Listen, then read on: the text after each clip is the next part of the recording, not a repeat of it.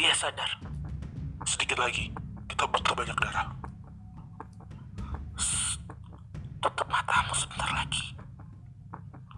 Aku tersenyum. Apa pun akan kulakukan asal bisa mati. Kia, gadis cantik yang terobsesi untuk mati dan memiliki berbagai pengalaman dalam percobaan bunuh diri. Di hari di mana seharusnya dia mati, dia malah menemukan dirinya berada di sebuah rumah dengan dua pria tampan yang mengutak-atik jantungnya. Sejak hari itu, petualangan supernatural perdana Kia dimulai.